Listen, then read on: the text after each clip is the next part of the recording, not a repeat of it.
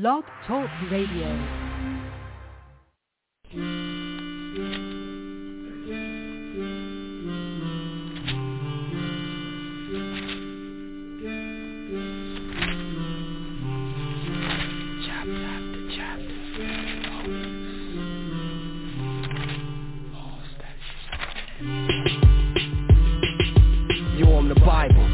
Word, biblios, many books, taken through the ages, ageless, timeless, prophets, apostles, epistles, the gospel, the righteous, the hostile, the woeful, the wonderful. On the Sabbath days or on Sundays, it's easy to find me. It's most likely up in your churches where I might be. It's millions over this earth who would tell you that they like me, but realistically, half of them take what I say Yo, lightly. they just push me off the table like they don't need me. Uh-huh. Look me in my face like they don't see me.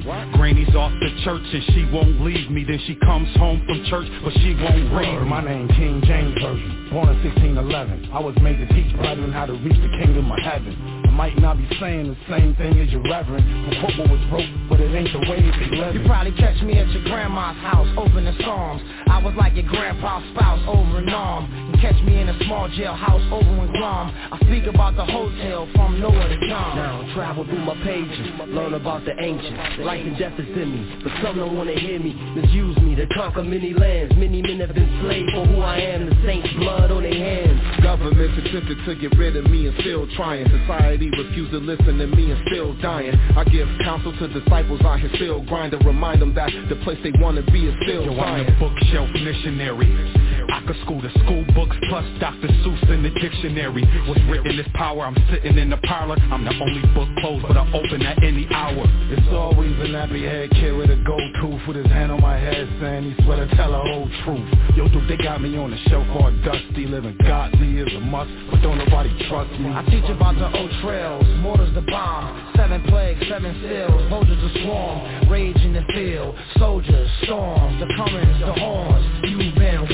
A lot of preachers want me on their team just to make a profit When all I want to do is give you words of the sacred prophets So my creators can see believers making progress. I warn them of the dangers in loving material objects. Open me up, pray to the God of all men The God of Jacob, Isaac, the God of Abraham. May open up his plan why he came as a man. Got twelve and spread his truth to every nation through the land. Yo, we kicked it, you was once sober. But you won't show my name, cause when your friends came, you keep turning my front over. What's this on my back? Use me as a cup coaster, come closer, let me do my job like I'm supposed Yo, to. bro, it's 66 books in me, good and plenty. But up north they rip out pages to puff Cincy. But the saints study intensely, cause it's riches in me. But to the wicked I ain't worth a And you penny. can run around wildin', looking in the sky Or you can read me, choose life or die Who's right but I, man, a tooth for an eye The waters broke loose, now the fire's gonna fry I'm the Bible, the Bible. I hold the keys to survival I'm here to strengthen God's saints And the warn is I'm the Bible, the Bible. I'm telling you stop serving these idols Ain't no other God, the Lord holding that title I'm the Bible, the Bible.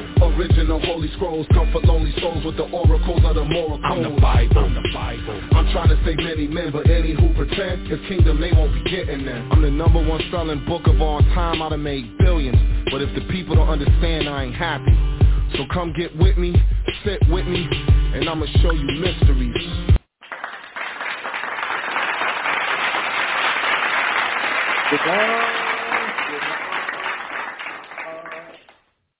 Babakwa Tawab. That means good morning in the ancient Paleo Hebrew. I'm your host, your brother, your friend, as always, Taza Pa. And welcome to the show, y'all. Welcome to another episode of FYI, man. Want to send shouts out to all our affiliated schools, uh, to the brothers here in San Antonio, the brothers down in H-Town, the brothers in VA, the brothers up in Rochester, um, the brothers out in Cali in Canada, and uh, shouts out to Kyle Cobb down in Guatemala. Also, yeah, the brothers out at ABQ. So, um, welcome to the show, man. And uh, this is it's Tuesday once again. And this broadcast, y'all, are entitled FYI. So welcome to another episode of For Your Information. If it's your first time tuning in and checking us out, yes, we are Hebrew Israelites. Uh, we believe uh, biblically and historically that we are the people of the book. Those are facts, and we've proven all things uh, like the Bible tells us to do. Uh, we've proven all things, and uh, that we that is what we pride ourselves on, and that is our mission, man, to prove everything that we say. So, y'all, this class here is inspired by, um, I guess I should say, current um, current events or current uh, current debates um, that are going on, hot button topics. Um, it's funny too, Michelle, because I was talking to Quata Zop uh, the other day, and uh, we we we haven't, we haven't talked in a while, man. But we were just discussing everything that's been going on in Israel, and uh, he was telling me that uh, salvation is like the hot button issue right now uh, amongst Israelites and uh, religious folks. So um, that that, that kind of inspired this class as well as uh, what you and I talked about yesterday. And uh, I titled the class, y'all, "History of the Gentiles." You know, a lot of people um, they pick the Bible up and they just uh, started the New Testament, man, and that's been pretty much indoctrinated into the brains of people coming from a religious aspect. Because religion, man, they're so devious, cunning, and smart in their approach. They they understand that if you make things inclusive, you'll get more people. And they found a devious way to do this by just giving you the New Testament and Psalms, Proverbs, you know, the books that uh the half a Bible that they give you.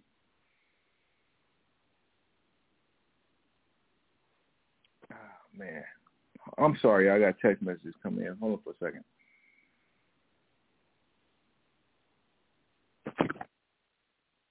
But like I was saying, they've conditioned people's minds to only accept half the Bible, man. Well, if you're accepting half the Bible, you're only getting half of the story. And I honestly don't know who wants half of anything, man. And we used to use this analogy often. I still use it.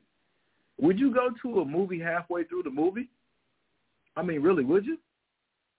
Nobody would do that. You pay full price because it ain't like if you get to the, show up to the movie late and you buy a ticket for that movie and they tell you it already started. You be like, oh, I'm good. I, I I'll go in and watch half of it, and then the, then the usher says, or the people behind the counter say, okay, cool. I'm only going to charge you half price then. ain't nobody doing that because nobody goes to see half a damn movie. You want to get the whole movie. Why you want to get the whole movie? Because you want to catch the whole thing in context. You go and see half a movie. In the first part of the movie, you're going to get what? You're going to get the characters of the movie. You're going to get the plot. You're going to get little, uh, you're going to get the backstory to certain things, right? That's in the first half of the movie. But if I walk in in the second half of the movie, I'm missing all of that. So by the time I come in, I'm sitting to the person next to me, tapping them every five minutes, like, why he doing that? Matter of fact, who is that? Who who is that right there? Why they arguing? What do you do that for? Now I'm interrupting the movie because my dumb ass came halfway through the movie. But this is the way people approach the Bible. They pick it up and only get half the story. And this half of the story that I'm dealing with today, y'all, is history of the Gentiles. So before I can even get to the New Testament, talk about the Gentiles and how they're going to get salvation and how Christ is for everybody, I have to have the backstory of the Gentiles. All right? So that's what the mission is for today. So we're going to go ahead. Matter of fact, before I jump into it, let me get Matthew chapter 6 and verse 9. After this manner, therefore pray ye, Our Father, which art in heaven, hallowed be thy name thy kingdom come, thy will be done in earth as it is in heaven. Give us this day our daily bread, and forgive us our debts as we forgive our debtors. and lead us not into temptation, but deliver us from evil. For thine is the kingdom and the power and the glory forever. Amen. This is the prayer we need to be setting up on the daily, y'all, so we can get the hell up out of this demonic place, man. So we ain't got to be arguing no more back and forth with people that don't know the Bible, man. Like the scripture says, uh, they should no longer teach everyone his neighbor, come and know the Lord. I'm waiting on that. It says, for all shall know him. I'm waiting on that day, man. Hope I'm fortunate enough to be a part of it. All right, Psalm chapter 118 and verse 24. This is the day which the Lord had made. We will rejoice and be glad in it. So good or bad, happy or sad, the Most High brought you to it. He'll bring you through it. You'll come out better on the other side because of it, y'all. So take, we have to unfortunately, or I say fortunately, fortunately take our licks, man, and keep going. Keep going, y'all. All right, y'all. So let's get into it. I want to start in uh First Corinthians chapter 10 and verse 20. Now I know a lot of y'all y'all used to hear me on Tuesdays, um, but if you haven't noticed, I picked up an extra day at Blog Talk, and that being Thursday. And um, my format is a little different on Thursdays. So uh, on Tuesdays, I would do about an hour of news, current events before I got into a topic. But uh, on Thursdays, I'm not going to do any news. I'm just going to dive into a topic, y'all. All right. So First Corinthians chapter 10 and verse 20. New Testament. So this is where, this is where we're going to start at. we're going to start here and then we're going to reflect. First Corinthians chapter 10 and verse 20. But I say that the things which the Gentiles sacrifice, they sacrifice to devils and not to God. And I would not that ye should have fellowship with devils. Now this is Paul speaking. You know, the triumphant Paul or Pauline, the Pauline letters. This is what all the religious folks be saying, and, and this is what they hang their hat on. Paul's epistles. So this is one of Paul's epistles. But Paul says here in this epistle, he says, read it again, verse 20, 1 Corinthians 10 to 20, but I say that the things which the Gentiles sacrifice, they sacrifice to devils. But according to religion and religious people, their take on the Gentiles is, oh man, the Gentiles are going to make it. The Gentiles can be saved. They were included in God's people. Well, Paul says here that the Gentiles sacrifice to devils. So how the hell are they going to make it into the kingdom? How are they now part of God's people? If Paul is making this detrimental, bad statement about them sacrificing to devils, I'm going to read on, and not to God. And I would not that ye should have fellowship. Listen to what Paul is saying. Paul said, I don't want y'all to have fellowship with devils. So who did Paul just call devils? He called the Gentiles devils. I don't know if y'all caught that. Read it again. I'm reading context this time. I ain't going to interject. First Corinthians 10 and 20. But I say that the things which the Gentiles sacrifice, they sacrifice to devils and not to God. And I would not that ye should have fellowship devils. Paul right here is calling the Gentiles devils, man, because they sacrificing the devils. Now let's get some history on these Gentiles. So I want to go to Wikipedia, y'all, and let me pull it up. I want to go to Wikipedia, and it's titled uh, False God. So that's the title. But I want to jump down to the overview section. I'm going to read this. It says, Abraham, Abrahamic religious, I'm sorry, yeah, in Abraham in Abrahamic religions, false god is used as a derogatory term to refer to a deity or object of worship besides the Abrahamic God that is referred as either illegitimate or non-functioning in its professed authority or capacity. And this characterization is further used as a definition of idol. All right? So reading this again, in Abrahamic religions, false god is used as a derogatory term to refer to a deity. So when it says Abrahamic religion, what they're basically saying, and the article is going to explain too, they're saying the only Abrahamic so-called religions that Abraham started was what that the world commonly refers to as Judaism, which the world calls that, but the Bible you won't you won't find that in the Bible. You won't find Judaism in the Bible, y'all. That's religion, all right? But what they refer to as Judaism is basically referring to Abraham's belief system and his belief in the Most High, in what the world knows as monotheism, the belief in one God. Okay, so that's what they're talking about. Abraham started. So they'll say um, that he started Judaism, and then they also say that Abraham started Islam.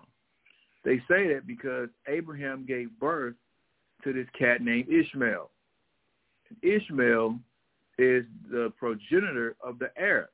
And you talk to the Arabs, and you ask them, and they'll tell you that Abraham is our forefather, which is true. They did come from Abraham.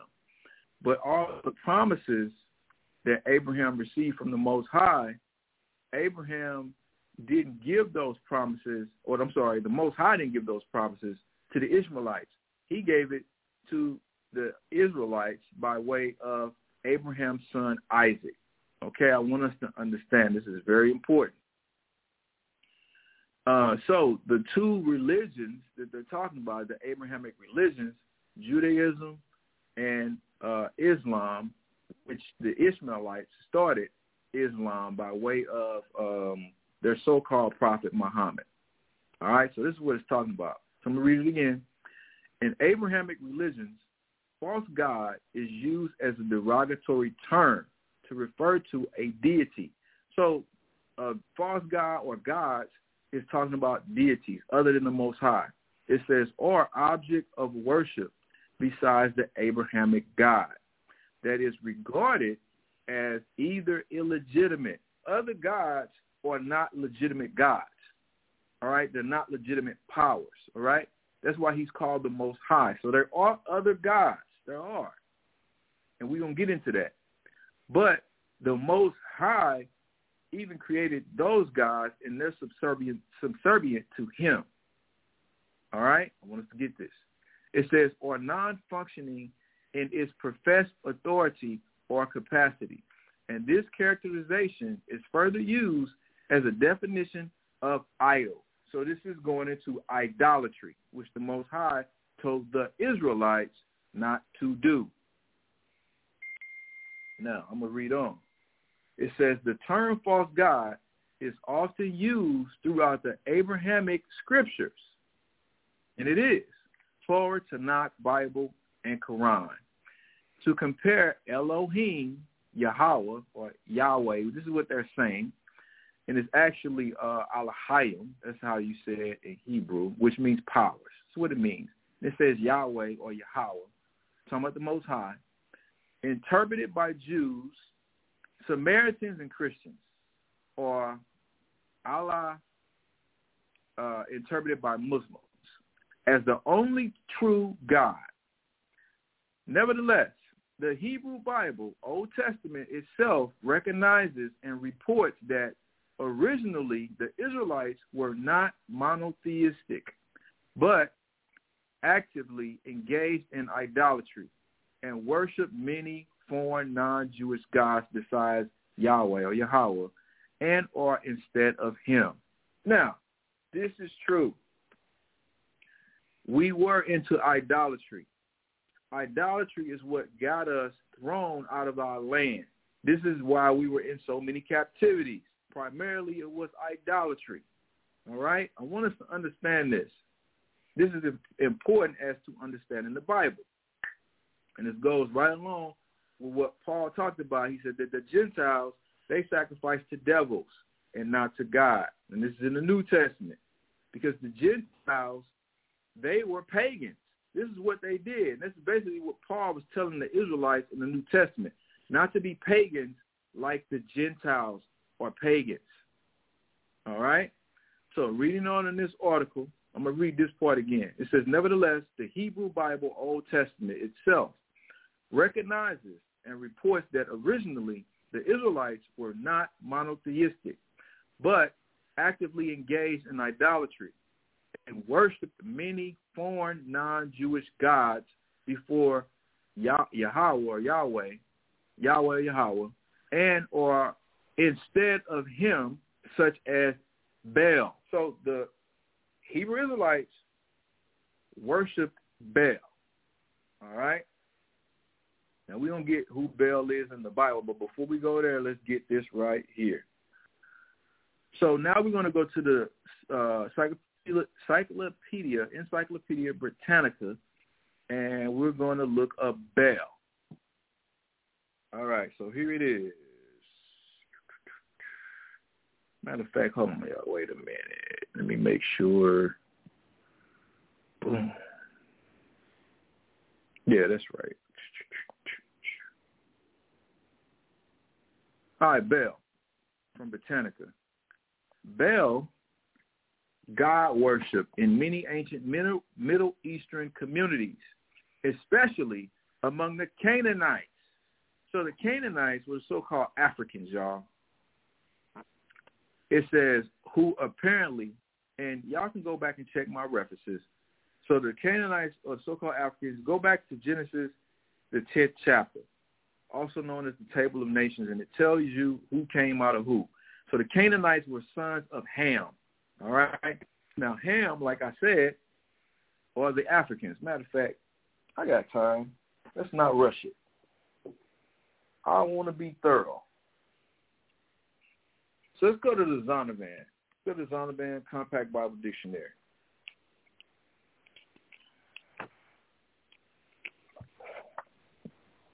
And we're going to get the definition of Ham. We're going to find out who Ham is. I just told y'all, but I'm going to prove it.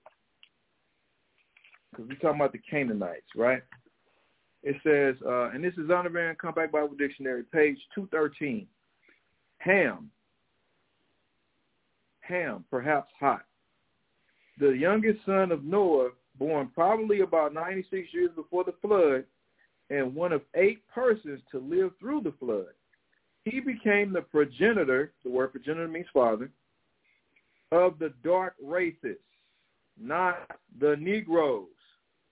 He says not the Negroes, meaning not the Israelites, because the Israelites is what you might call a modern day Negro. All right? He says he was not the father of Negroes, but the Egyptians, y'all hear this, right? the Egyptians. So he was the father of the Egyptians the Ethiopians, Libyans, and Canaanites. All right, I want us to understand this. So when the world was created, man, everybody on the face of the planet was had pigmentation. They were they had color. Black and brown people. From the beginning, man. But it's letting us know, and you look at it even current day, man. Look at the so-called African man. Look at the so-called East Indian man. Look at the Arab all people of color, man. Everybody around the globe, around the globe, uh, melanin, melanin in their uh, pigmentation. Even the so-called Chinese and Japanese people, who they loosely refer to as yellow, but those people have color. They have melanin in their skin. So my point is this: everybody, uh, when the world was created, had color, and just because people have color or people were dark didn't mean that they were the same. All right, I want us to understand. Didn't mean that they were the same. They were different in their belief system, in their culture, in their heritage. They were all not the same. I want us to understand that. All right, now let's go back to uh, the definition of Baal. Baal, God worshipped in many ancient Middle Eastern communities, especially among the Canaanites. We just found out who they were. These were the uh, sons of Ham. It says, who apparently considered him a fertility deity and one of the most important gods in the pantheon. The pantheon is basically uh, the hierarchy or the archy, yeah, the hierarchy, archy, archy of gods, hierarchy of gods. That's basically what it's talking about when it says pantheon. So this is who uh, Baal is. Matter of fact, we read on. It says, as a Semitic common noun, Baal, Hebrew, Baal, meant owner or lord although it could be used more generally, for example, a bell of wings was a was a winged creature, and in the plural, Baalim of arrows indicated archers. Yet, such fluidity in the use of the term Baal did not prevent it from being attached to a god of distinct character. As such, Baal designated the universe, the universal god of fertility. So Baal was a fertility god. It says, and in the capacity, his title was Prince, Lord of the Earth. He was also called the Lord of Rain and Dew, the two forms of moisture that were indispensable for fertile soil in Canaan. In Ugaritic, in Hebrew, Baal's epithet, epithet as the storm god was he who rides on the clouds. In Phoenician, he was called Baal Shamin, Lord of the heavens. So we're finding out that Baal was worshipped by the Canaanites, the Phoenicians, and uh, basically other nations, y'all, all right? and we ended up worshiping Baal. All right, now we're gonna get into where we was worshiping that and more about Baal. Um, matter of fact, let me keep reading in this. Um, hold on. Let me catch my place.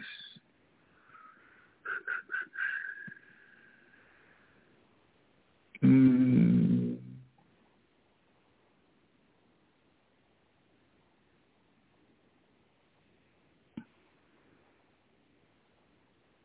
Okay, yeah. I'm sorry, y'all. Let me get back to Baal. Uh, knowledge of Baal's personality and functions derived chiefly from a number of tablets uncovered from 1929 onward at uh, modern Ras Shamra in northern Syria. So the Syrians also was worshiping Baal of the nation. It says, and dating to the middle of the tw- of the second millennium BCE, the tablets, although closely attached to the worship of Baal at his local temple, probably represented Canaanite belief generally. Fertility was in age in terms of seven-year cycles in the mythology of Canaan. Baal, the god of life and fertility, locked in moral or mortal combat with Mot. So Mot is another god that they worship. The god of death and ster- ster- sterility. And Baal triumphant, a seven-year cycle of fertility would ensue. But if he were vanquished by Mot, seven years of drought and famine would ensue. So this is what the nations that worship Baal believe. They believe that Baal was fighting this god, this god named Mot, and if uh, Baal won, then it would be seven years cycle of fertility. But if Mot won, it'd be seven years of drought. This is what the nations believe. All right. Uh, texts tell of other fertility aspects of Baal, such as his relations with Anat.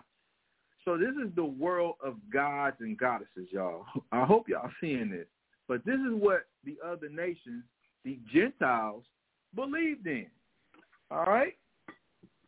It says, uh, Bel, I'm sorry, let me just read it again. Ura, uh, texts tell of other fertility aspects of Bel, such as his relations with Anath, consort, and sister, and also his uh, shying a divine bull, calf from a heifer. So the the symbol for Bel was a bull or a calf from a uh, cow. That's what a heifer is. It says all this was part of his fertility role, which when fulfilled meant an abundance of crops and fertility for animals and mankind.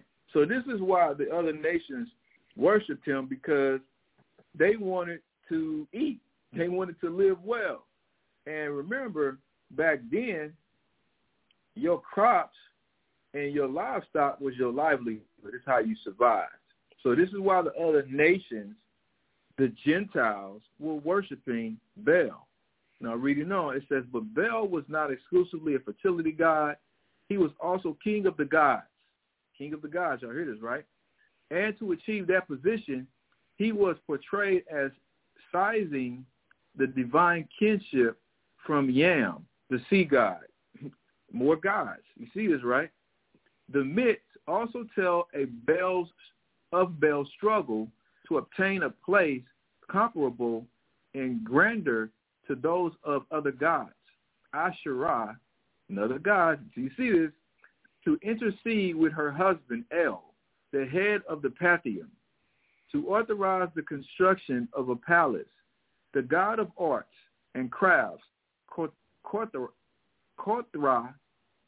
then proceeded to build for Baal the most beautiful of pa- palaces, which spread over an area of 10,000 acres. The myth may refer in part, now it says the myth, y'all, because this is mythology. The myth may refer, or yeah, refer in part to the construction of Baal's own temple in the city of Ugar- Ugarit. Near Baal's temple was that of Dagon, given in the tablets as Baal's father. So y'all see, we got we getting all these deities just from Baal.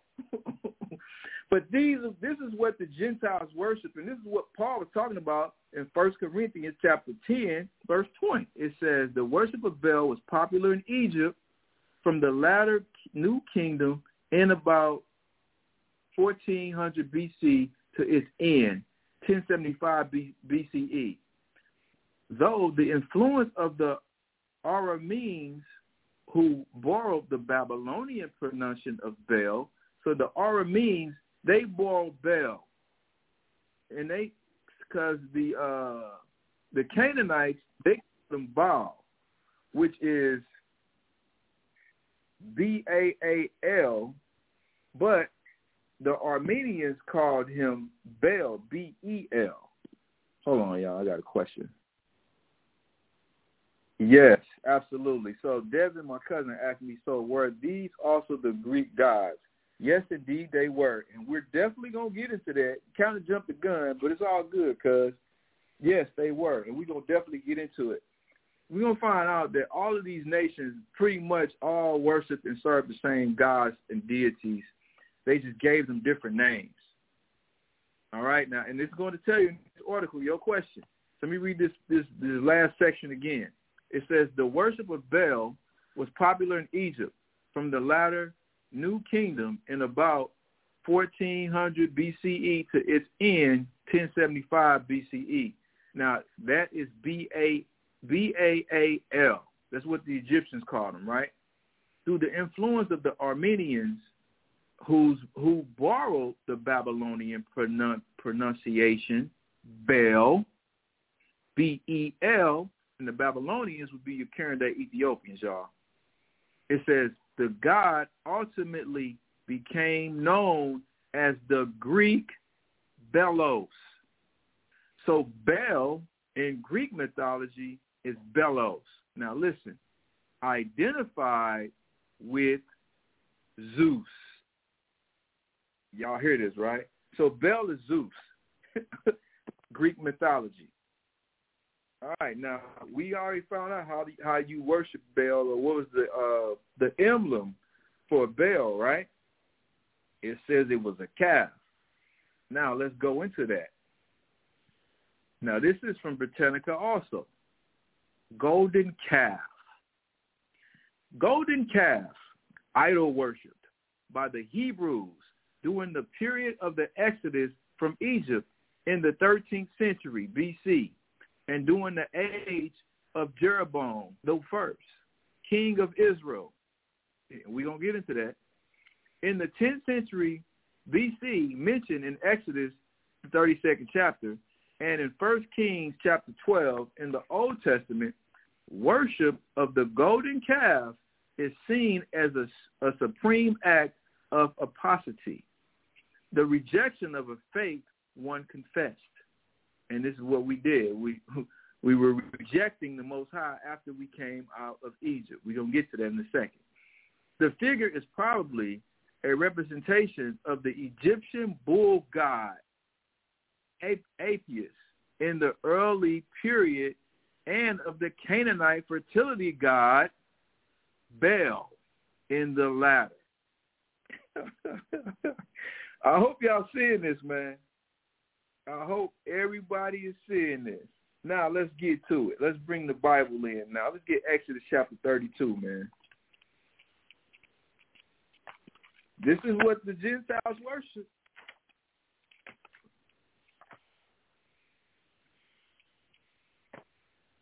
I'm gonna try not to clown too much in this class, y'all, but I gotta clown them. I gotta clown people, man, because they stupid. They really don't read the Bible. Um, let me see. Yeah, Exodus 32. Let me start at verse 1. And when the people saw that Moses delayed to come down out of the mount, the people gathered themselves together unto Aaron and said unto him, Make us gods, which shall go before us. For as for this Moses, the man that brought us up out of the land of Egypt, we wot not what is become of him. Now, this is after Exodus, the 20th chapter. And y'all can go back and read Exodus chapter chapter 20 the Most High spoke to all Israel from that mountain of smoke. And Israel was scared. They said, man, look, we don't want the Most High speaking to us no more. We scared we going to die. He going to kill us.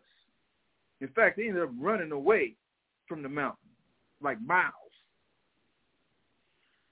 So this happened already. And they and they made Moses basically wanted Moses to be the the, the go in between between him and the Most High. So this is Moses when he left and went up. Now remember in Exodus chapter 20, we're to get it too, the Most High told, told us not to have any other gods before him. So this is us already breaking commandments. So this is Moses. He went up to commune with the Most High and get the rest of the commandments. This is what he actually came down with. I know y'all seen the movie, The Ten Commandments, so on and so forth and y'all think that uh, the, the Moses came down at this particular time with just those ten. No, he had more than that. So let me read this again. Verse 30, uh, chapter 32. So Exodus 32 and 1. And when the people saw that Moses delayed to come down out of the mount, the people gathered themselves together unto Aaron and said unto him, Make us gods, which shall go before us. For as for this Moses, the man that brought us up out of the land of Egypt, we wot not what is become of him. So they thought maybe Moses was dead. Verse 2. And Aaron said unto him, Break off the golden earrings which are in the ears of your wives, of your sons, and of your daughters, and bring them unto me. And all the people break off the golden earrings which were in their ears, and brought them unto Aaron. And he received them at their hand and fashioned, fashioned it with the graven tool. Also he had made in a molten, he had made it a molten calf. So let me read this again. And he received them at their hand and fashioned it with a graven tool after he had made it a molten calf. So what was this molten calf that he had made? he had made an idol, Baal. This was Baal, y'all. I hope everybody's still with me. It says, and they said, these be thy gods. So we said what? That these were our gods or our powers. It says, O Israel, which brought thee up out of the land of Egypt. So now they're taking credit away from the Most High and giving all the credit to the gods of the Egyptians who they had just left. Now remember, the Egyptians, where's Egypt? In Africa. So these Africans were worshiping this deity Baal, who these Israelites started worshiping. But this was their God. This is what the nations worship. But we started doing what they did. All right, now let's go to Exodus chapter 20.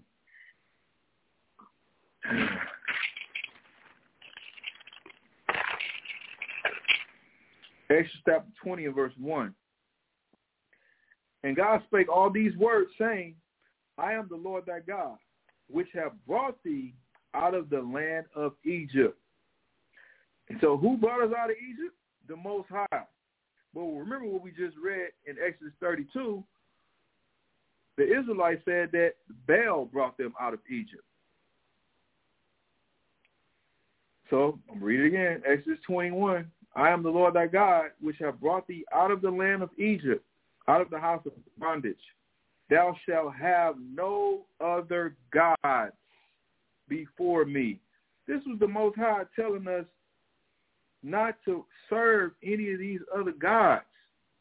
See, what people don't understand is, and we'll get to it in the class, is that the Most High God was the God of the Israelites and the Israelites only.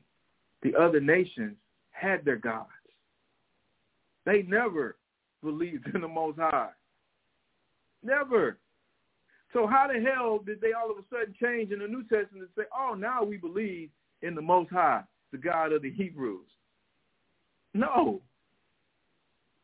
Anyway, verse 4, Thou shalt not make unto thee any graven images, image, or any likeness of anything that is in heaven above, or that is in the earth beneath, or that is in the water under the earth.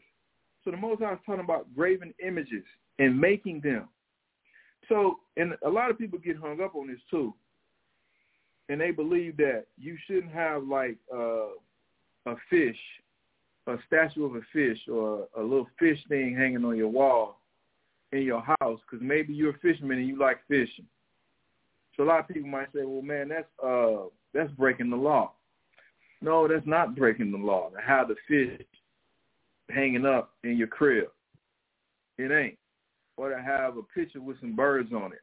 Because according to this, if you if you read it and don't read it in context, you might think that this is a sin to make an image.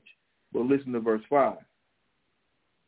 Thou shalt not bow down thyself to them, nor serve them, for I, the Lord thy God, am a jealous God. So what was the Most High telling us? Not to serve these idols. So if you're putting a fish on your wall for the intent of worshiping it, that's a sin. If you're just putting a fish on your wall because you're a fisherman and you like fish, ain't nothing wrong with that. I hope y'all getting this. If you if you got a menorah in your crib, whether it be the the actual menorah or you got a picture of a menorah on your wall, there's nothing wrong with that. You're not serving it. All right? The Most High had an issue with us serving images, not creating images, but serving them. I mean, if you creating them for the purpose of serving them, yes, he has a problem with you, like Aaron. He created it for the purpose of to serve them, right? To serve these images. I want us to understand this. All right. So let's go to First Kings chapter 12. Because we already got how Aaron went off and created these calves, which was to worship Baal. Now we're going to see who else did this. First Kings chapter 12, and we're going to start at verse 1.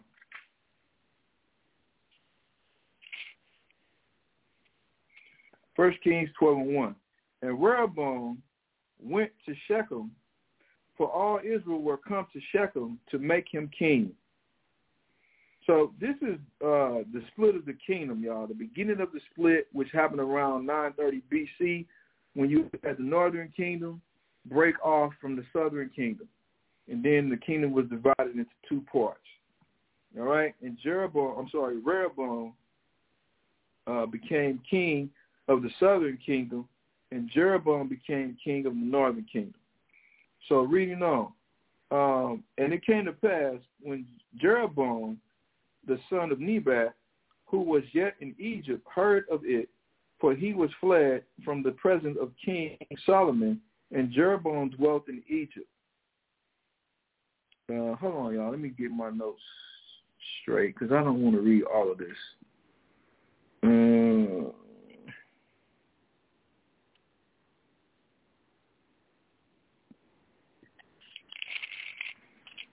so what's going on right here, y'all, is there's a feud between um, Rehoboam and Jeroboam, and this is what Jeroboam comes up with at the end of the feud. Y'all go back and read this yourselves. I'm gonna jump down to verse 25. Then Jeroboam built Shechem in Mount Ephraim and dwelt therein, and went out from thence and built Penuel. Penuel. And Jeroboam said in his heart, Now shall the kingdom return to the house of David. So Jeroboam's fear was all the Israelites in the northern kingdom would go down was gonna go down into the southern kingdom to worship in Jerusalem where the temple was that Solomon had built for the Most High, and would we would customarily uh, uh, go down to celebrate the high holy days, such as Passover, Feast of Unleavened Bread, First Fruits, all the high holy days. We would go do that. So Jeroboam, in his mind, he's like, I can't let them go down there. Because if they go down there, I ain't going to have a kingdom no more. So in his quest for power, this is what he came up with. Verse 27. If this people go up to do sacrifice in, in the house of the Lord at Jerusalem, then shall the heart of this people turn again unto their Lord, even unto Rehoboam, king of Judah. And they shall kill me and go again to Rehoboam, king of Judah. Whereupon the king took counsel and made two calves of gold. Y'all see this, right? History repeating itself.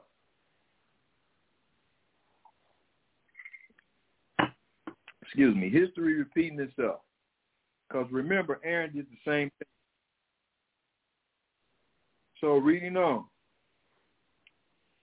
And said unto them, it is too much for you to go up to Jerusalem. Behold, thy gods.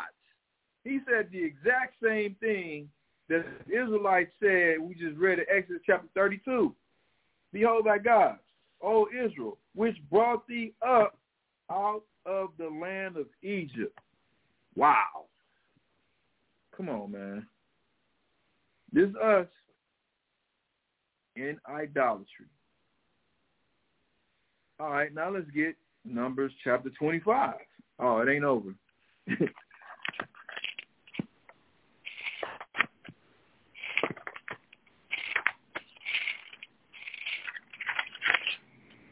Numbers chapter 25, and we're going to start at verse 1. And Israel abode in Shittim, and the people began to commit whoredom with the daughters of Moab. This don't mean that This is talking about a spiritual whoredom, all right, y'all? And it's going to prove it. It ain't talking about we was just uh, pouring ourselves out to the to the women or the daughters of Moab. It says, and they called the people unto the sacrifice of their gods. Who are the they? The Moabites, which would be your current day Chinese people. They called the Israelites to their sacrifice to sacrifice their gods. But whose gods were these? The Moabites, who were also known as what? Gentiles. This is who Paul was talking about. The Gentiles sacrifice unto devils. We're reading about it. This is not new, man. All Israel knew that the Gentiles worshiped other gods. I'm going to read this again in context. Numbers chapter 25, verse 1. And Israel abode in Shittim, and the people began to commit whoredom with the daughters of Moab. And they called the people unto the sacrifices of their gods. And the people did eat and bowed down to their gods. Israel joined himself unto Baal Peor. The same Baal, y'all. Because remember what I said. All these nations had these deities, but the names would change slightly. The spelling of the name would change slightly. This is the same Baal we just read about in Wikipedia, in the Britannica, the same Baal we read about in Exodus 32 that the Egyptians worship. That we just read about in 1 Kings chapter 12 that the Canaanites and the Egyptians worship. This is the same Baal right here that the Moabites worshipped. Verse 3 again. And Israel joined himself unto Baal Peor, and the anger of the Lord was kindled against Israel. So yeah, I hope y'all see this. This is us in idolatry, worshiping the gods of the other nations, or the Gentiles, or they're also known as the heathen. Now watch this. Michelle put this definition yesterday. I'm going to read it again. Heathen, a pagan uh, so that's the first definition. A pagan, meaning what? They worship other gods. So heathen, they worship other gods. Now listen to this. A Gentile. So what's a heathen? A heathen is also a Gentile. Is also a pagan. Now what did Paul say about the Gentiles? They worship unto devils. And we've already been proving that that they do. Reading on. One who worships idols or is un, un uh, adequate, I'm sorry, or is unacquainted with the true God. They're unacquainted with the God of the Bible, the God of heaven and earth. They're unacquainted with him. They don't know him. Why do they don't know him? Because they knew the deities that they were serving and worshiping, the other gods, little g's. In scriptures, the word seems to comprehend all nations except the Jews. I hope y'all seeing this. So when you see the word Gentiles, we see the word heathen, this is pretty much going to be talking about the other nations. Uh, the other nations, and I, I'm not going to give it away. I ain't going to give it away. I'm going to keep going. It says, all nations except the Jews are Israelites, as they were all strangers to the true religion and all addicted to idolatry. So What were the other nations addicted to? Idolatry. I hope y'all are hearing and understanding this. The other nations, I'm going to read this again. It says, in scriptures, the word seems to comprehend all nations except the Jews or Israelites, as they were all strangers to the true religion all addicted to idolatry.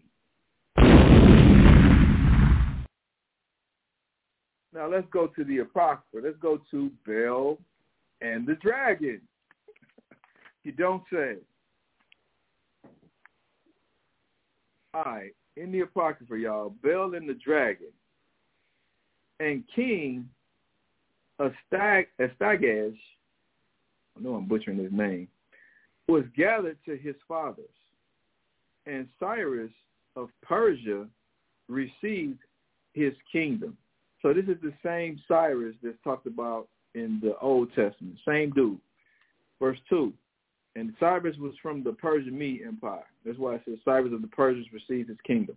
This is when they came into power. Verse 2, and Daniel uh, con- conversed with the king and was honored above all his friends. So Daniel was favored in the uh, Babylonian, I'm sorry, not the Babylonian, the Persian Mede captivity by Cyrus the Great. Verse 3. Now the Babylonians had an idol called Baal, B-E-L. this is the same idol that the Egyptians worshiped, the Canaanites worship, the Moabites worship. I hope y'all seeing this. But they spelling his name different. Not B-A-A-L, but B-E-L. Same deity. It says, and there were spent upon him every day twelve great measures of fine flour and forty sheep and six vessels of wine. And the king worshipped it and went daily to adore it. But Daniel worshipped his own God, which was who? The Most High, the God of the Bible, the God of heaven and earth, the only true God. You know. And the king said unto him, Why dost not thou worship Baal? Now, why would he ask Daniel this? Because all the other nations worshipped him. Worshipped him. All the other nations were familiar with him. He asked Daniel, hey, why you don't do this? But remember, the Israelites did, did not worship as the heathen do. We were commissioned not to serve other gods.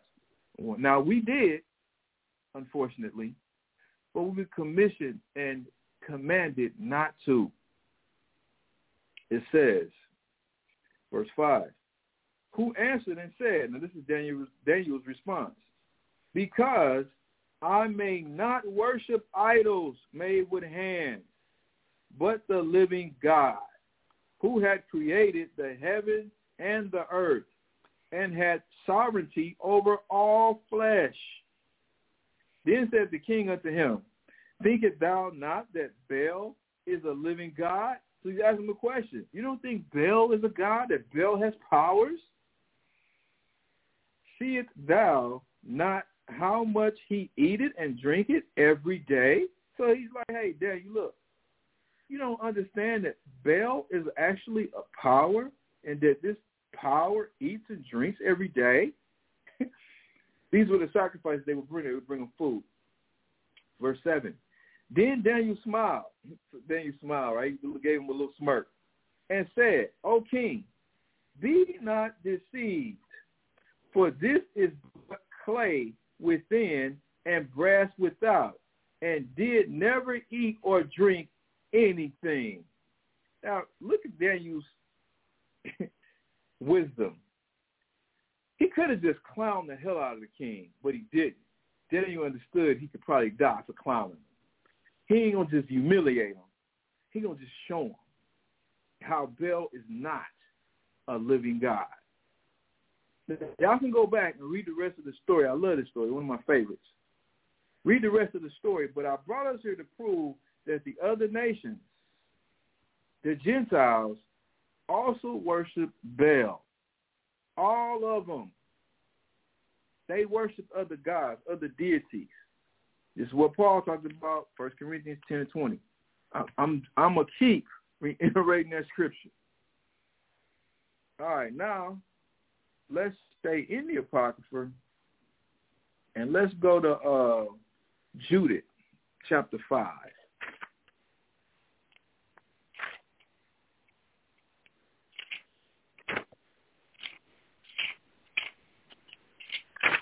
Judith chapter 5, and we're going to start at verse 1, y'all.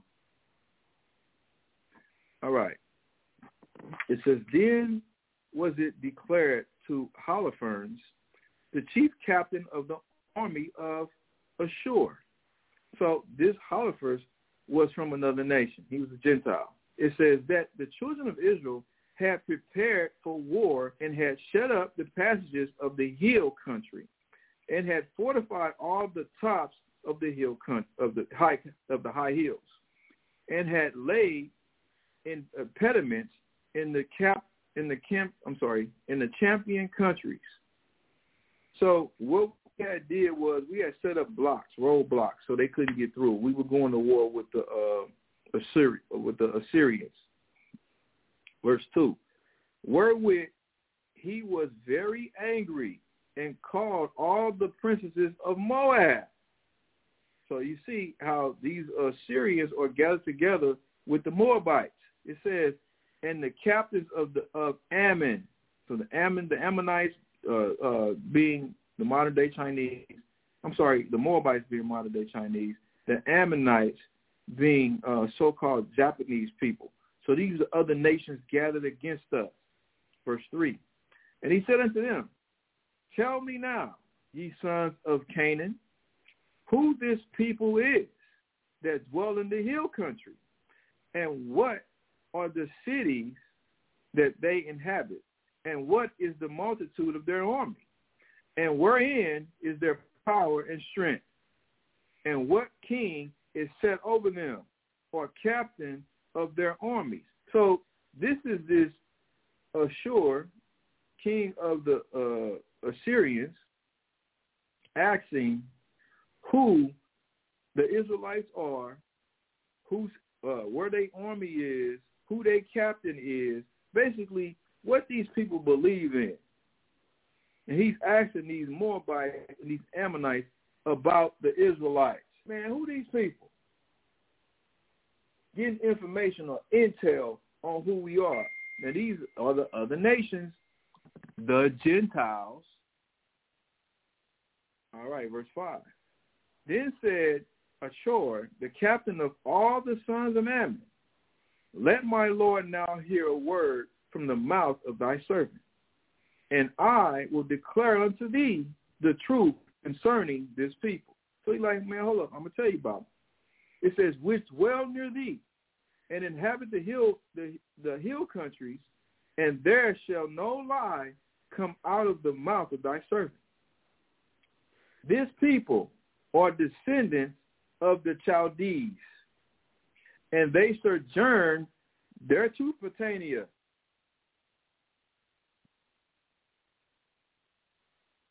So this is talking about during the time of Abraham, because he did dwell in Mesopotamia, and the word Mesopotamia just basically means between the rivers.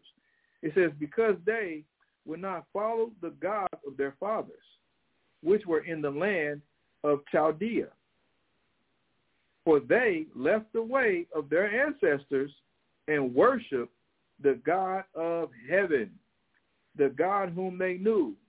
So they cast them out from the face of their gods, and they fled into Mesopotamia and sojourned there many days.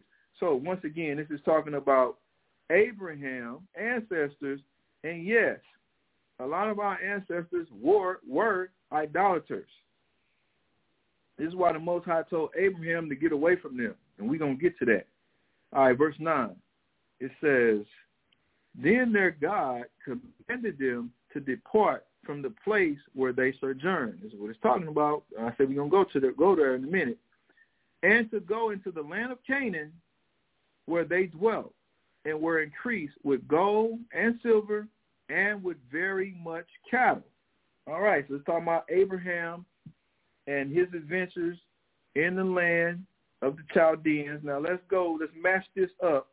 Hold Judith, y'all. we coming right back to it, but we're going to match it up with the Bible. So let's go to uh, Genesis chapter 11.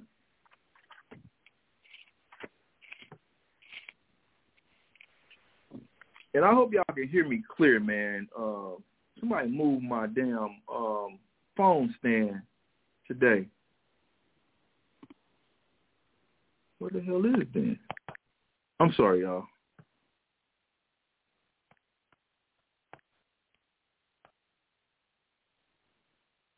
I just found out who the culprit was that moved it, but they didn't give me inf- information on where they put it.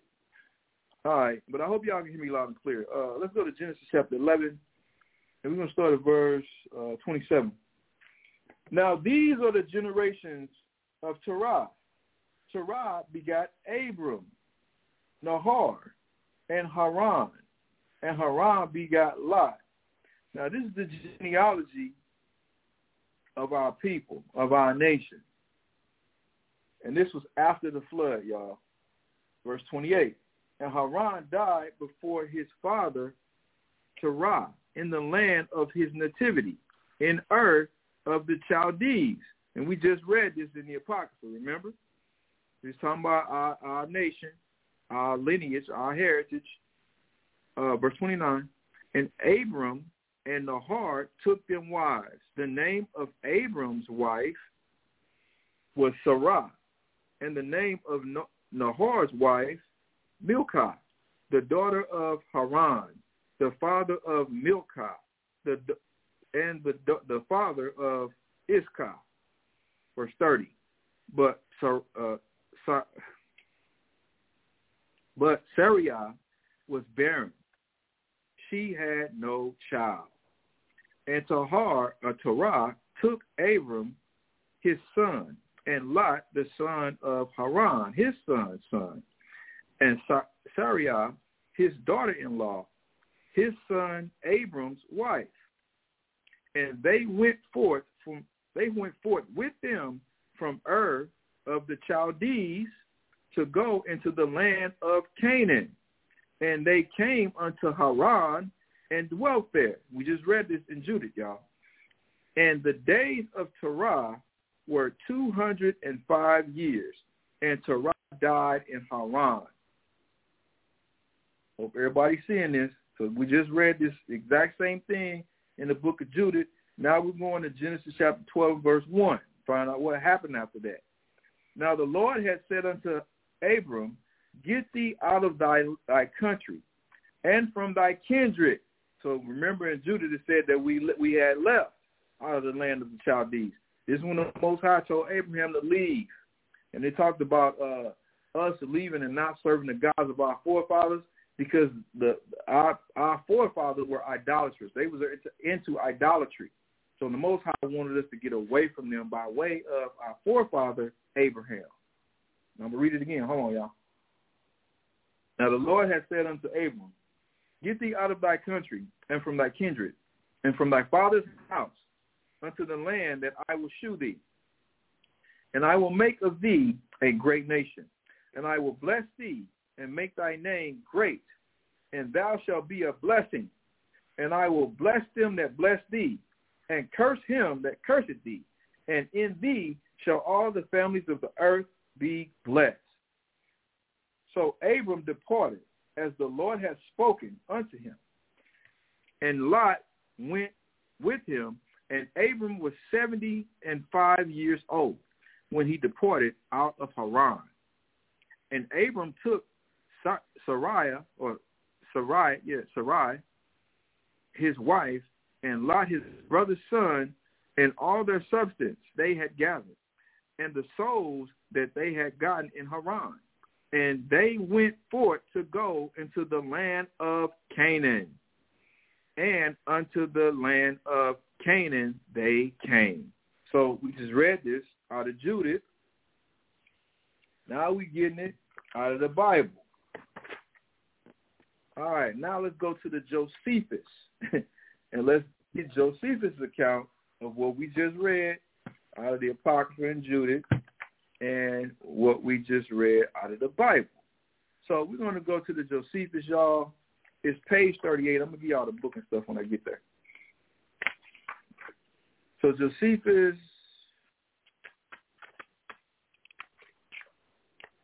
page 38, which is book 1, chapter 7. We're going to read paragraphs 1 and 2, y'all. All right. It says how Abram, our forefather, went out of the land of the Chaldees and lived in the land then called Canaan, but now Judea. Now Abram, having no son of his own, adopted Lot, his brother, Haran's son, and his wife, Sarai, Sarai's brother. Uh, yeah, and he left the land of the Chaldea of the Chaldee, left the land of Chaldea when he was 75 years old. And at the command of God went into Canaan. We just read that. And therein he dwelt himself and left it to his prosperity. He was a person of great sagacity, both for understanding all things and persuading his hearers and not mistaking mistaken in his opinions, for which reason he began to have higher notions of virtue than others had, and he determined to renew and to change the opinion all men happen then to have concerning God. So Abraham changed the opinion. How did he change the opinion? We're going to read. For he was the first that virtue that ventured to publish this notion. So Abraham was the first to publish this notion. Now pay attention to what Abraham's in the drop, or what they what Josephus in the drop about Abraham. There was but one God. So Abraham was the first of all the people in the world to believe in monotheism, the belief in one God. Because the other nations were believing in many gods. Reading on. That there was but one God, the creator of the universe, and that as to other gods, if they contribute anything to the happiness of men, that each of them afforded it only according to his appointment and not by their own power. So what it's saying is these other deities, they only got their power from the Most High. But he is the Most High, the one true God. That's why he's called the Most High. He's higher than any other God. So Abraham was the first man on the planet that brought this concept to the world, monotheism. Reading on. This his opinion was derived from the irregular phenomena that were visible both at land and sea, as well as those that happened to the sun and moon and all the heavenly bodies. Thus, if, said he, these bodies had power of their own, they would certainly take care of their own regular motions. But since they do not pre- preserve such regularity, they make they make it plain that in so far as they cooperate to our advantage, they do it not of their own abilities, but as they are sub, sub, uh, subservient to him that commands them, to whom alone we ought justly to offer our honor and thanksgiving. Y'all hear? I hope y'all understand what Abraham is saying or what Josephus is saying, what Abraham said. Abraham saying we we got to give all praises to the Lord. So the sun, all praise to the Most High. The moon, all praise to the Most High. The sky, the animals, all praises to the Most High. Not those things themselves. Don't praise those things themselves. Don't worship those things themselves, but worship the Most High who made them, who they are in uh, subjection to. Reading on. For which doctrines, when the Chaldeans and other people of Mesopotamia raised the tumult against him, so the other nations came against him in his thought process in the belief of one God to leave that country. And at the command and by the assistance of God, he came and lived in the land of Canaan. And when he was there settled, he built an altar and performed a sacrifice to God. All right, paragraph two. Berosus, now Berosus, they say he was born in Babylon, but he was a, they call him a Hellenistic uh, historic, historian. So I'm guessing he, he lived during the time of uh, the, the Hellenists, during the time of the Greeks, right? So Berosus mentioned our, our father Abraham without naming him. So Abraham is mentioned in, in other people's history. It says, when he says thus, tenth generation after the flood, there was among the Chaldees a man righteous and great and skillful in the celestial science. But Hecataeus does more than barely mention him, another historian from another nation. For he composed and left behind him a book concerning him. So he wrote a whole book on Abraham. And Nic- Nicolaus of Damascus in the fourth book of his history says thus, Abraham reigned at Damascus, being a foreigner, who came with an army out of the land above Babylon, called the land of the Chaldees. So it says he came with an army. Abraham left, Genesis chapter 11, verse 1. He left with so many people that this dude called it an army. Reading on. But after a long time, he got him up and removed from that country, also with his people, and went into the land then called the land of Canaan, but now the land of Judea. And this when his prosperity were, were become a multitude, as to which prosperity of his we related their history in other works. Now the name of Abram is even still famous in the country of Damascus, and there is shown a village named for him, the habitation of Abram. So we find out the other nations were so uh, admired by Abraham and his belief in one God that they named the town or, or city after him. I ain't done any research on that because I wanted to stick to the point.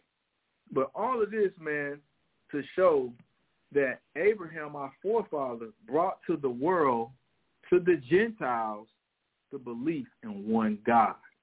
Because they believed in many gods. They were polytheist, theistic people. All right. Now from there, let's go back to Judith now. Matter of fact, wait a minute. Wait a minute. Mm, yeah, let's go back to Judith. Chapter 5, and we're going to pick up in verse 10. It says, But when a famine covered all the land of, uh, of Canaan, they went down into Egypt and sojourned there while they were nourished and became there a great multitude so that one could not number their nation. And what this is talking about is when we, as the Israelites, went down into uh, uh went yeah went down into Egypt with our forefather Jacob during the time of Jacob. And let's get that real quick. Uh, let's get Exodus.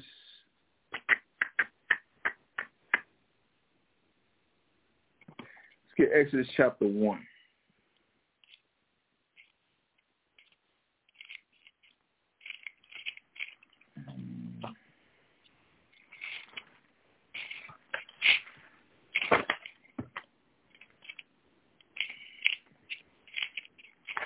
Exodus chapter 1. We're going to start at verse 1, y'all. Now these are the names of the children of Israel which came into Egypt. Every man in his household came with Jacob.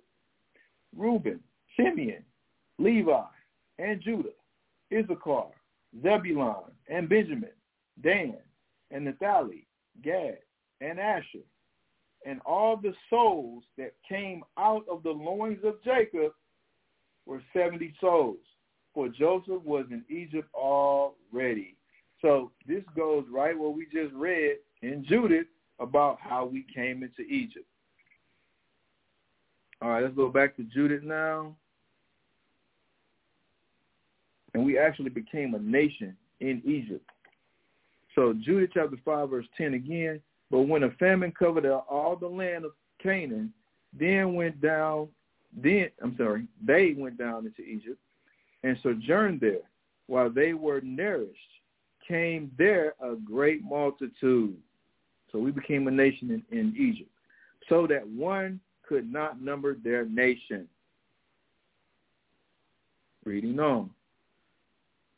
Therefore, the king of Egypt rose up against them, the Israelites, and dealt subtly with them, and brought them low with laboring and brick, and made them slaves. So this was another nation, Gentiles, enslaving the Israelites. I hope y'all seeing this. Reading on. Verse 12. Then they cried unto their God, and he smote all the land of Egypt with incurable plagues. So the Egyptians cast them out of their sight. So this is the Most High God of the Bible killing all the Egyptians firstborn, because that was the last plague, the last and final one. Before that, it was nine others that destroyed Egypt. The Gentiles. This is the same God of the Bible. Keep that in mind. Verse 13. And God dried the Red Sea before them and brought them to Mount Sinai, or Sinai, and Kadesh Barnea, and cast forth all that dwelt in the wilderness. So they dwelt in the land of the Amorites, and they destroyed, I'm sorry, and they destroyed by their strength all of them of Esbon, and passing over Jordan, they possessed all the hill country. Verse 16. And they cast forth before them the, Can- the Canaanites, the Perizzites, the Jebusites, and the, the Sychemites, and all the, the Girgashites. And they dwelt in that country many days.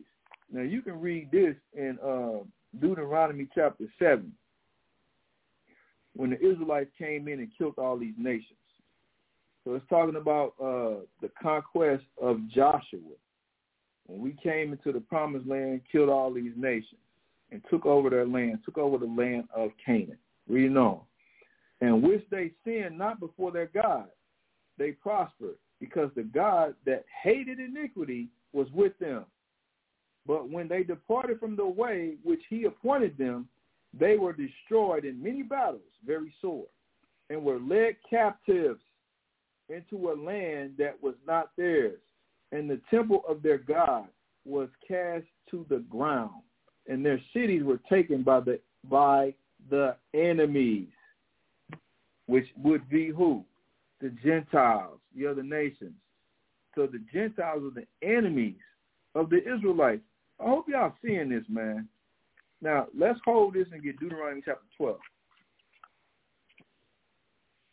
Deuteronomy chapter 12, and we're going to start at verse uh, 29. We'll read 29 and 30. When the Lord thy God shall cut off the nations from before thee. Now, he's, this is the Most High giving us instructions because we had already by this time, uh, no, matter of fact, we didn't do it by this time. So this was uh, the Moses giving us instruct the instructions of the Most High, and this and this was the continuation from Deuteronomy chapter seven.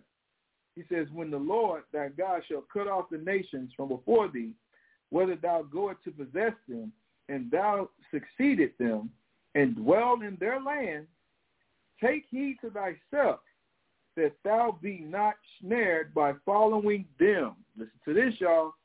He said, don't follow them.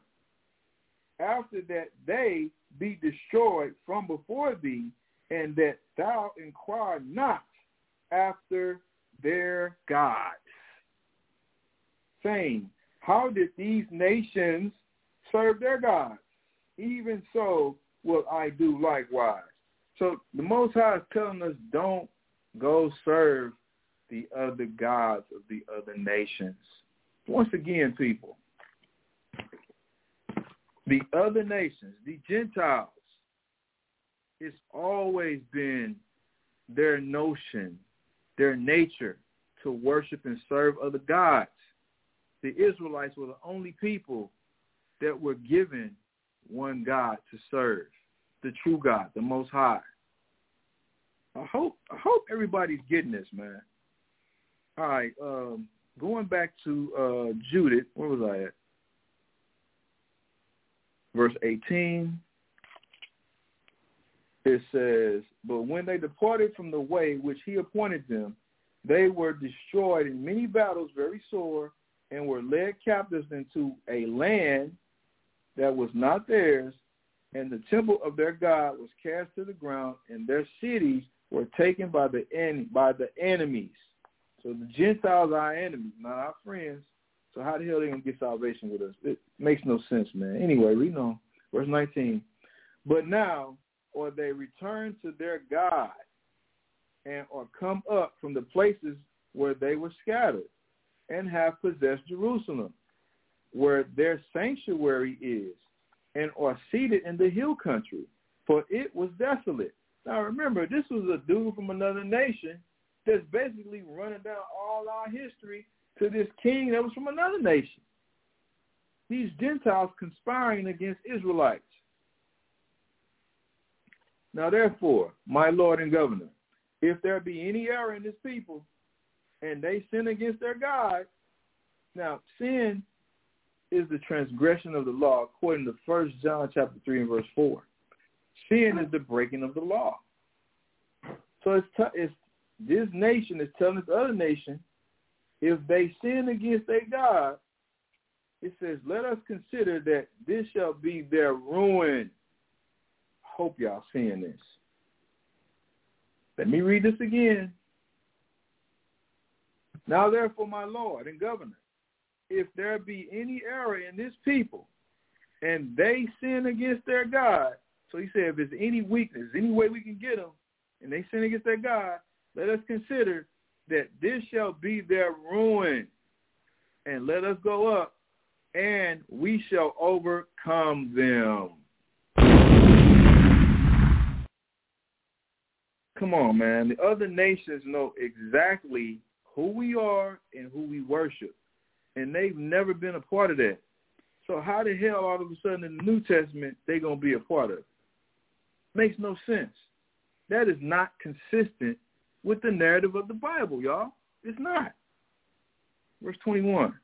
But if there be no iniquity in their nation, let my Lord now pass by, lest their Lord defend them, and their God be for them, and we become a reproach before all the world, because they knew that they could not contend with our God. They knew that their gods could not contend with our God with the Israelites' God. They knew this. No big secret. All right, y'all. So let's go back to this Wikipedia article, False Gods, and I'm still in the overview section. We've dealt with Baal, right? Because that's where we stopped. So I'm going to get that sentence again where we were.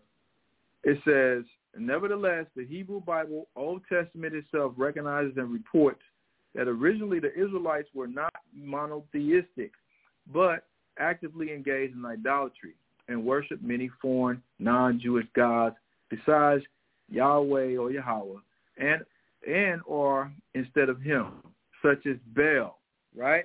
We got Baal. But then it says Astarte. Astarte. So who the hell is Astarte? So let's go to First Kings chapter 11.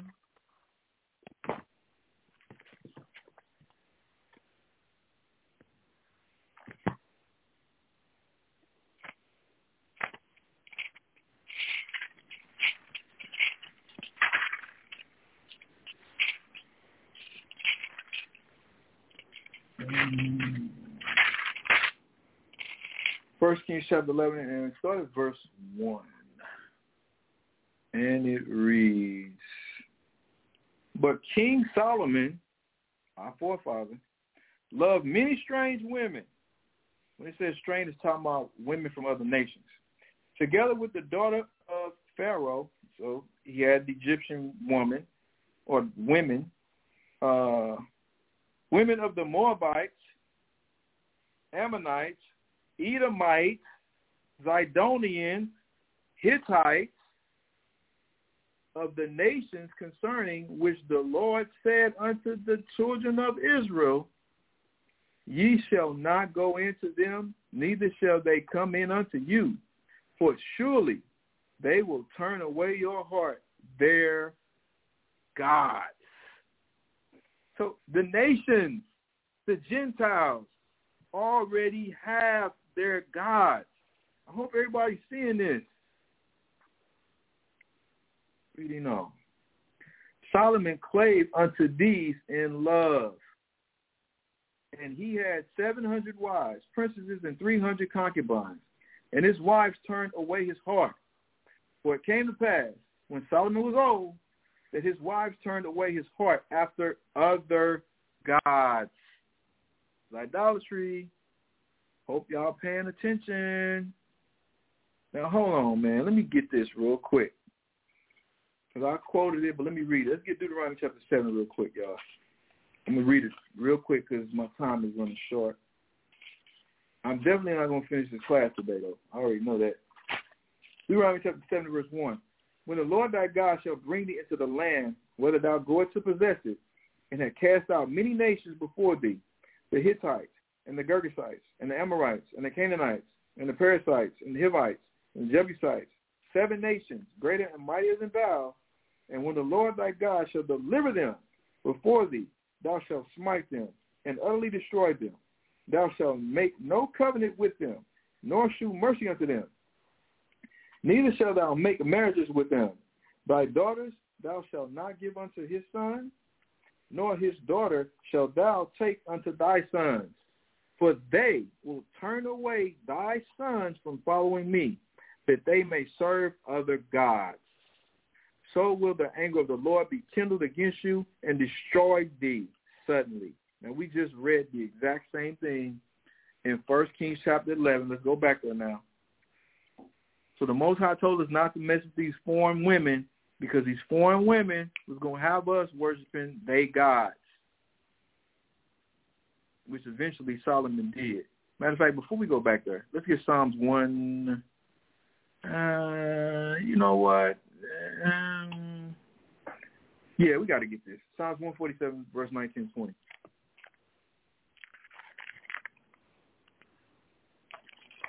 Mashaba read this yesterday too, but you know how we be. We be beating a dead horse all the time.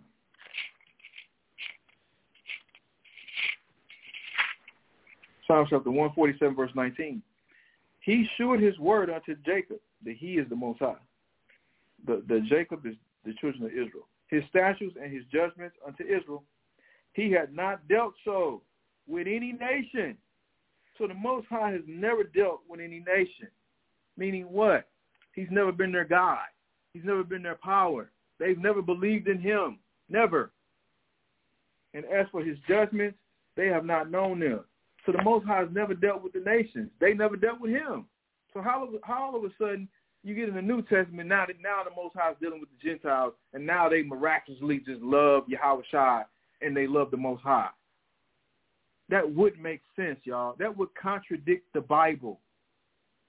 Like I said before, that goes contrary of the narrative of the Bible.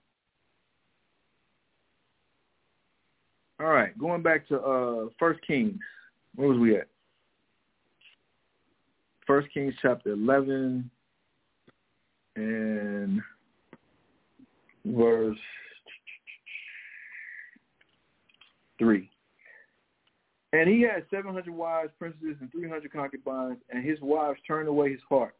For it came to pass, when Solomon was old, that his wives turned away his heart after other gods.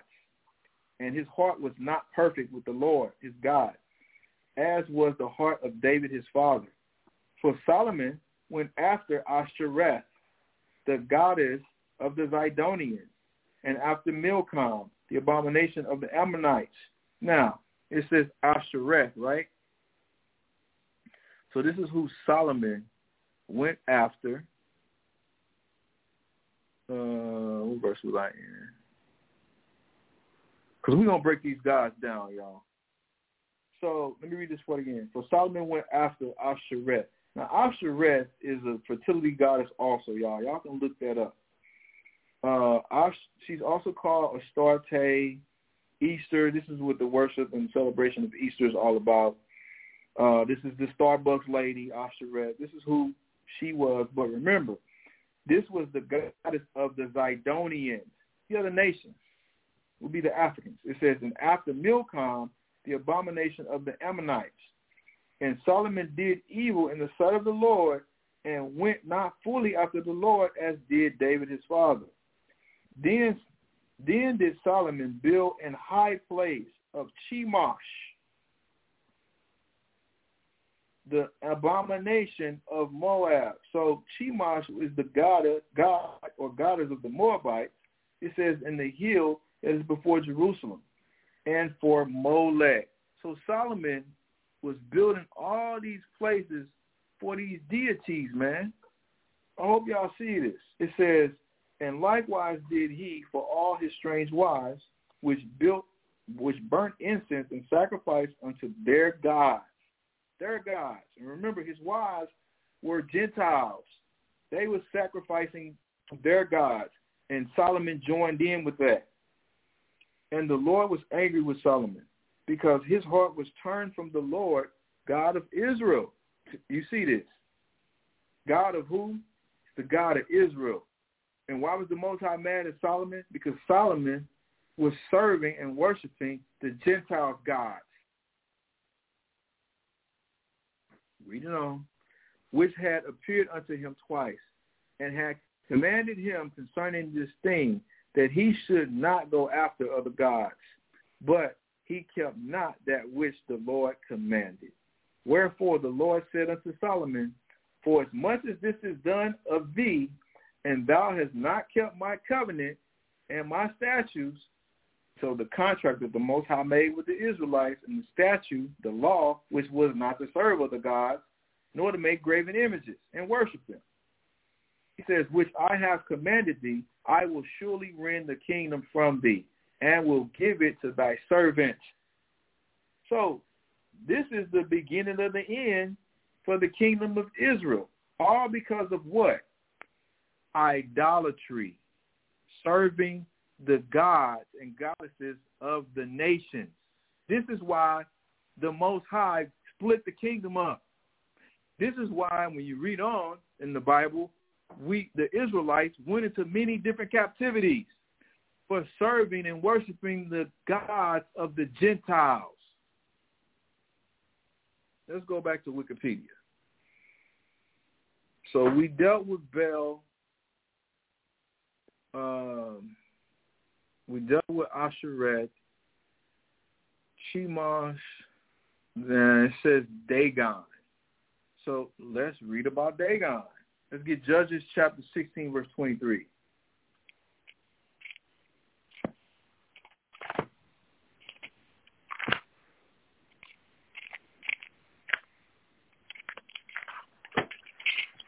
Judges chapter 16, verse 23. And it reads, Then the lords of the Philistines, who are the Philistines? Y'all go back to the table of nations. These were also Hamites or Africans.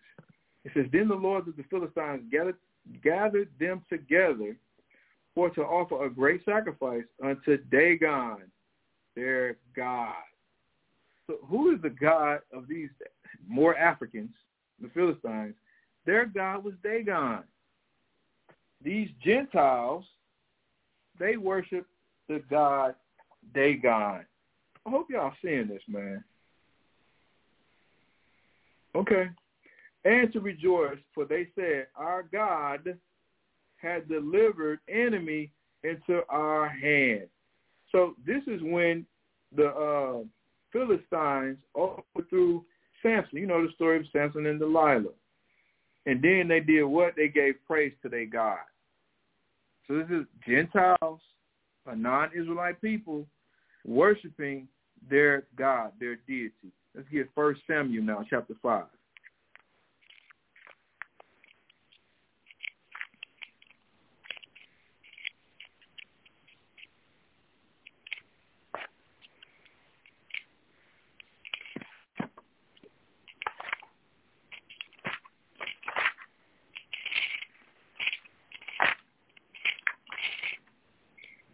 First Samuel chapter five and verse where I want to start. Verse two. When the Philistines took the ark of God, so these same Philistines once again, the Africans, they took what? They took the ark of the covenant. They took it from us. Read it again.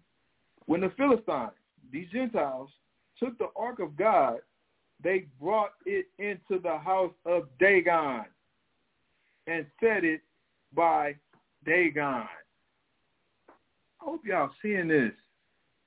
These Gentiles took the ark that the Most High gave to us. You know the ark that held the commandments in it?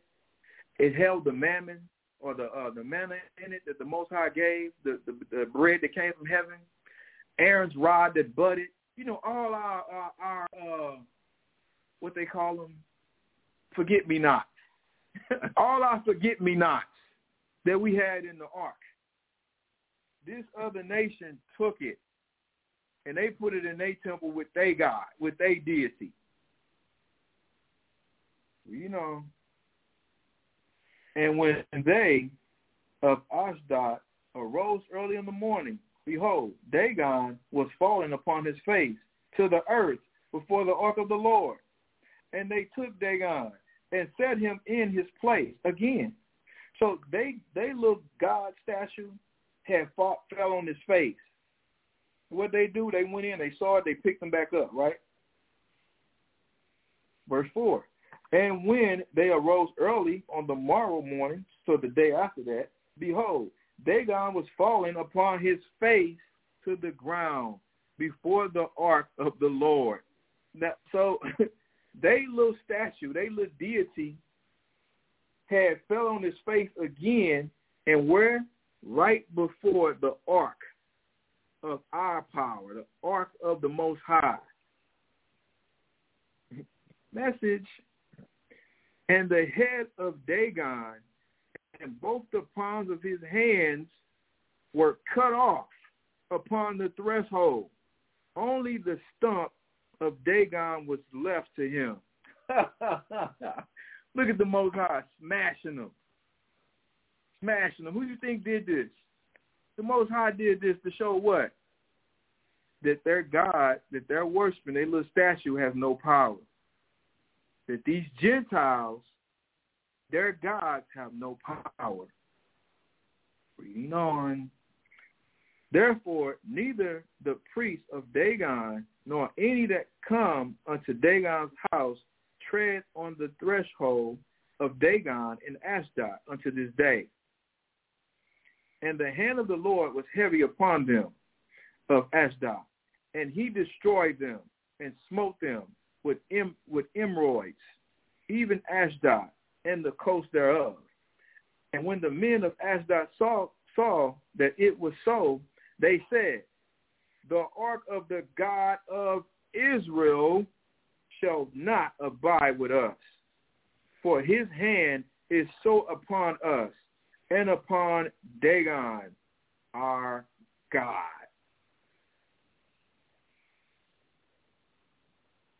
I got to drop this right here, man.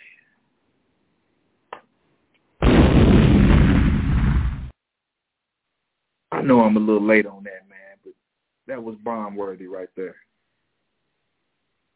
I hope y'all seeing this. All right, I got more. First Chronicles chapter 10, and let's start verse 6. So Saul died, and and his three sons, and all his house died together. So this is when Saul died. Now listen to this. And when all the men of Israel that were in the valley saw that they fled, and that Saul and his sons were dead, they then they forsook their cities and fled. And the Philistines came and dwelt in them. Once again, these damn Philistines, these Africans, Gentiles, verse 8. And it came to pass on the morrow when the Philistines came to strip the slain that they found Saul and his sons falling in Mount Gilboa.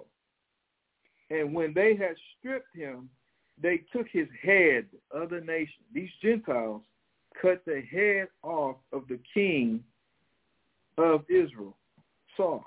It says, and his armor, and sent, sent into the land of the Philistines round about to carry tidings unto their idols and to the people.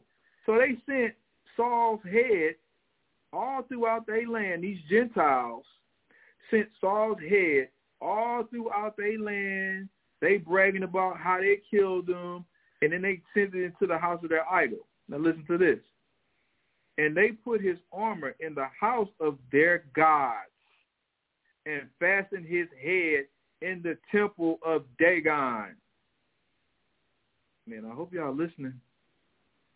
I hope y'all are listening.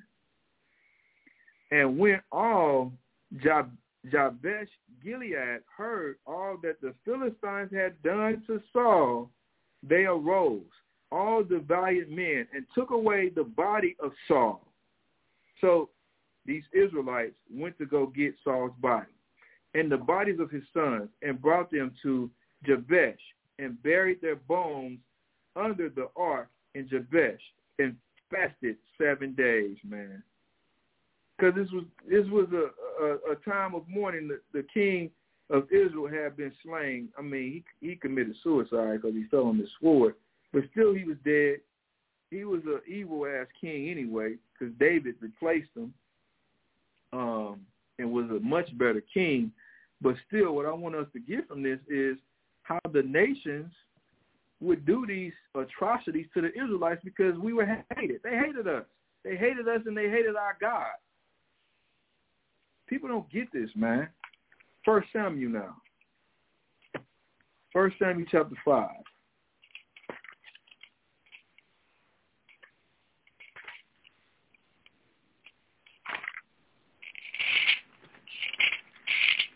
And I want to start at uh, verse 5.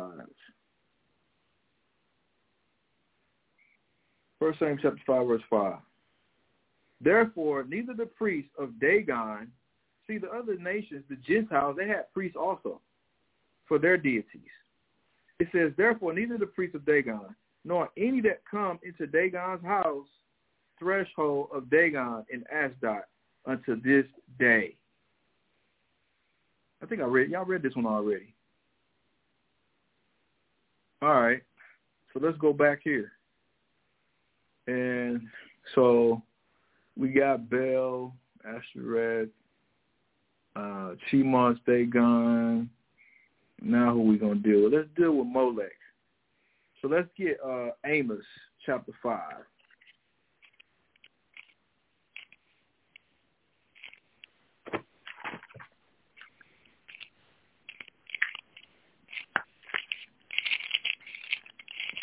Amos chapter 5, and we're going to start verse 25.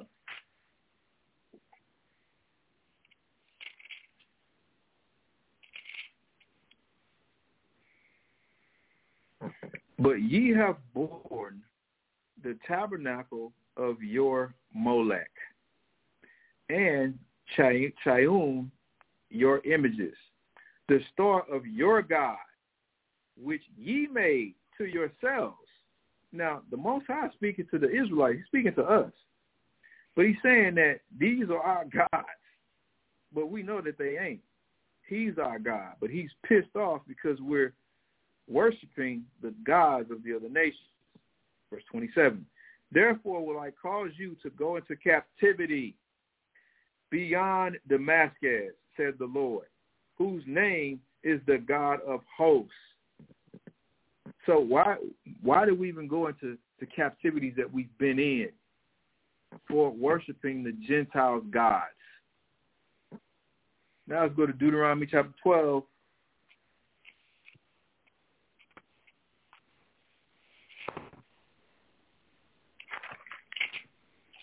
Deuteronomy chapter 12 and verse 31. I'm going to prove that Molech was the Gentiles' uh, god what the sacrifice or how you worship Molech. So uh, Deuteronomy chapter 12 and verse 31. And it reads, Thou shalt not do so unto the Lord thy God. For every abomination to the Lord which he hated have they done unto their gods. For even their sons, now he's talking about the nations, even their sons and their daughters they have burnt in the fire to their gods. What thing soever I command you, observe to do it. Thou shalt not add there, thereto nor diminish from it. So this is the Most High telling us not to do the abominations that the other nations was doing in the sacrifice of Molech. How would you sacrifice to Molech? You would literally burn your child with fire. This is what the Gentiles was doing.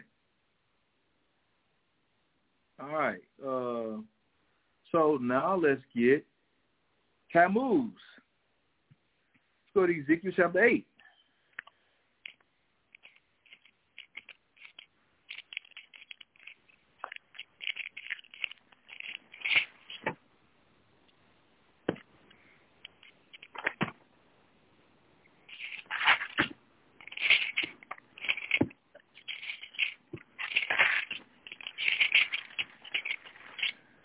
Ezekiel chapter 8 and where I want to start at.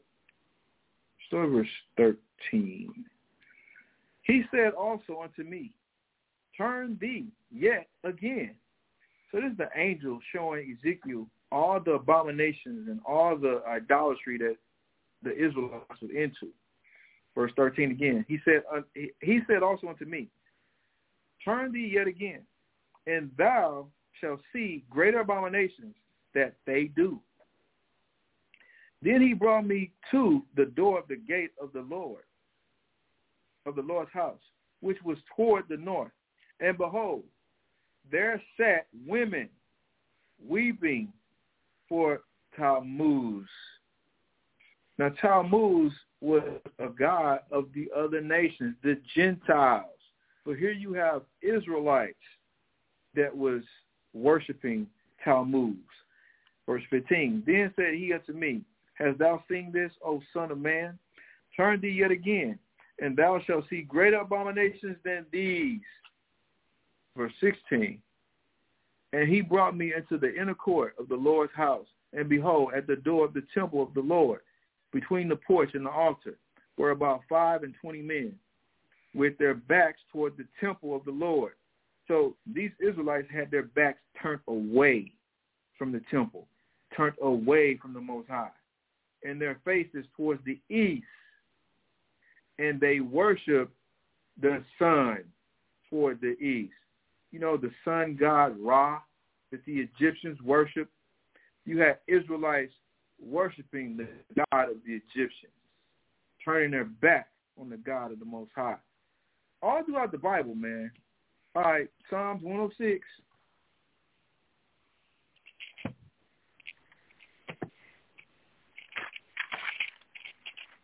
Psalm chapter 106 and verse 32. And it reads, They angered him also at the waters of strife, so that it went ill with Moses for their sakes, talking about us, because they provoked his spirit, so that he spake unadvisedly with his lips. This is when Moses hit the rock they did not destroy the nations. We didn't what? They did not destroy the nations, so the Israelites didn't kill off the Gentiles, concerning whom the Lord commanded them, but were mingled among the heathen and learned their works. And remember, that was the most. That's what the Most High was was afraid of. That's why He told us to kill them. That's why the Most High told the Israelites to kill the Gentiles because he didn't want us to pick up their ways and start serving their gods, not him. You know, and they served their idols, which were a snare unto them. Yea, they sacrificed their sons and their daughters unto devils, sacrifice of Molech, and shed innocent blood even the blood of their sons and of their daughters, whom they sacrificed unto idols of Canaan, and the land was polluted with blood. So the, we was doing this. The Gentiles were doing this because remember, we was serving their deities. So in order to serve their deities, their gods, their idols, we had to do the exact same thing.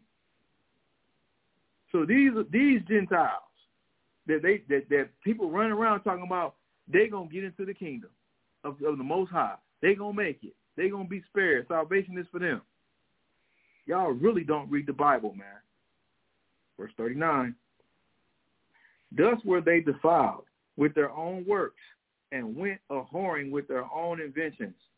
Therefore was the wrath of the Lord kindled against his people, against his people. He does have a people in so much that he abhorred his own inheritance. The Most High hated us for doing and acting like the Gentiles. So what the hell makes you think he loved them? Come on, man. Verse 41. And he gave them unto the hand of the heathen. What, what's always been our punishment for trying to be like the heathen, the Gentiles? He gives us to them in the form of captivity. So the same people that took us into captivity that we need to be saved from, they going to get saved with us in our kingdom? Make it make sense. Reading on. And he gave them into the hand of the heathen, and they that hated them ruled over them. Their enemies also oppressed them, and they and they were brought into subjection under their hand. Many times did he deliver them. We've been in captivities, in many captivities under the nations. This is what it's talking about. Many times did he deliver them, but they provoked him with their counsel and were brought low for their iniquities. Nevertheless, he regarded their affliction when he heard them cry, and he remembered for them his covenant and repented according to the multitude of his mercies. And he made them also to be pitied of all those that carried them captives. Save us, O Lord our God. What were the Israelites always crying to be saved from? Captivity of the Gentiles. So how the hell are the Gentiles going to get salvation when they are the oppressors? They are the ones holding us captive. captive like I said, make it make sense. Verse 47. Save us, O Lord our God, and gather us from among the heathen to give thanks unto thy holy name and to triumph in thy praise. Blessed be the Lord God of Israel from everlasting to everlasting and let all the people say, Amen. Praise ye the Lord. Come on, man. People really do not read the Bible, y'all. So, yeah, I think that this is a great place for me to stop. And I'm definitely going to continue the water Mashaba for hooking up the broadcast, the water for everybody listening in. Y'all got understanding and some edification uh, of this class, of this topic so you can arm yourself with the knowledge and not read the New Testament in ignorance, y'all. Uh, I hope I was not going too fast. I know a lot of the deities, y'all, I didn't go in depth uh, and explain more about the worship of them, how to worship them, and things of that nature, um, because I felt it wasn't as imp- as important as knowing that they that the Gentiles, the nations, actually serve these deities. And plus, I was trying to condense the class because this is to be a long one, y'all. Anyway, with that, y'all, I'm to say shalom.